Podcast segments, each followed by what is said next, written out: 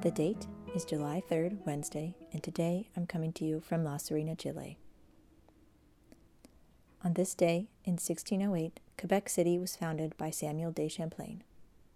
Champlain landed with three ships at the shore of the city on the bank of the St. Lawrence River. He and his crew set about fortifying the city with walls and a moat. Quebec City is one of the oldest European settlements in North America and the only city north of Mexico City to still have parts of its original fortifying walls. Today is the birthday of poet and writer W. H. Davies. He was born in 1871 in Newport, Wales, a part of the United Kingdom. Davies was always getting into trouble in his youth. As a teen, he was arrested with a gaggle of friends for stealing handbags and continued on in vagrant ways into his 20s. He lived life as a tramp, but not to gather material for writing, as George Orwell did. Rather, a young Davies simply preferred to romp about, and he was young enough not to care for the comforts of a clean or comfortable place to sleep. When he did work, the jobs were menial or offbeat, and he worked just enough to make what he needed for his next move. One of his more odd jobs included working on a cattle ship, a vessel that transported cows and bulls from Europe to America. One winter he spent in Michigan in a boodle jail. It's a bit unclear how boodle jails worked exactly, but basically a hobo or a tramp would make an illegal arrangement with the jailer to be imprisoned for a time, usually during cold weather months. Boodle jail prisoners would laze about, playing cards, singing songs, reading books, and sometimes even going for walks.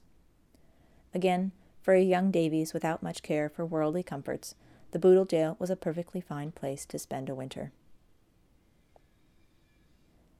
But wild days would come to a crackling halt in 1899. While jumping onto a train headed for Klondike, Canada, chasing the gold rush, Davies lost his footing and his right leg got caught up in the wheels of the train. His right foot was shattered, and he'd have to get it amputated later as infection set in. Davies wore a wooden leg from his right knee down for the rest of his life. Although Davies would brush off the injury decades later, he immediately headed back to England after the injury and settled into a less nomadic life. He roomed at a Salvation Army shelter while he began to compose poetry. He self published a collection in 1905 titled The Soul's Destroyer, slowly selling copies to elite society. Davies's poems caught the eye of a journalist who, upon finding the sorry state Davies lived in, offered up a simple cottage. Davies continued to write poems and also wrote a memoir of his time as a tramp while he lived at the cottage. He returned to London in 1914, continuing his writing from a humble apartment. He found the literary and artistic communities in London quite friendly and was welcomed into their ranks, enjoying lively conversations at cafes. Davies married only once and later in life. Helen Payne was 29 years his junior and pregnant, but after watching her get off a bus, Davies was head over heels. The couple remained married until Davies' death in 1940. Today's poem is by our birthday poet, W. H. Davies, titled Leisure.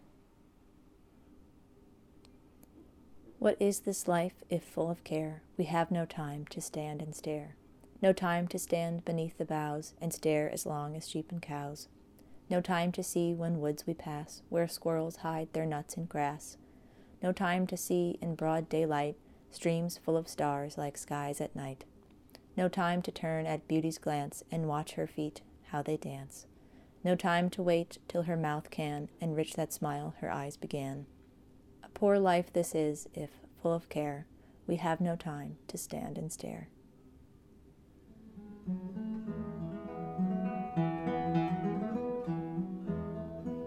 Thank you for listening. I'm your host, Virginia Combs, wishing you a good morning, a better day, and a lovely evening.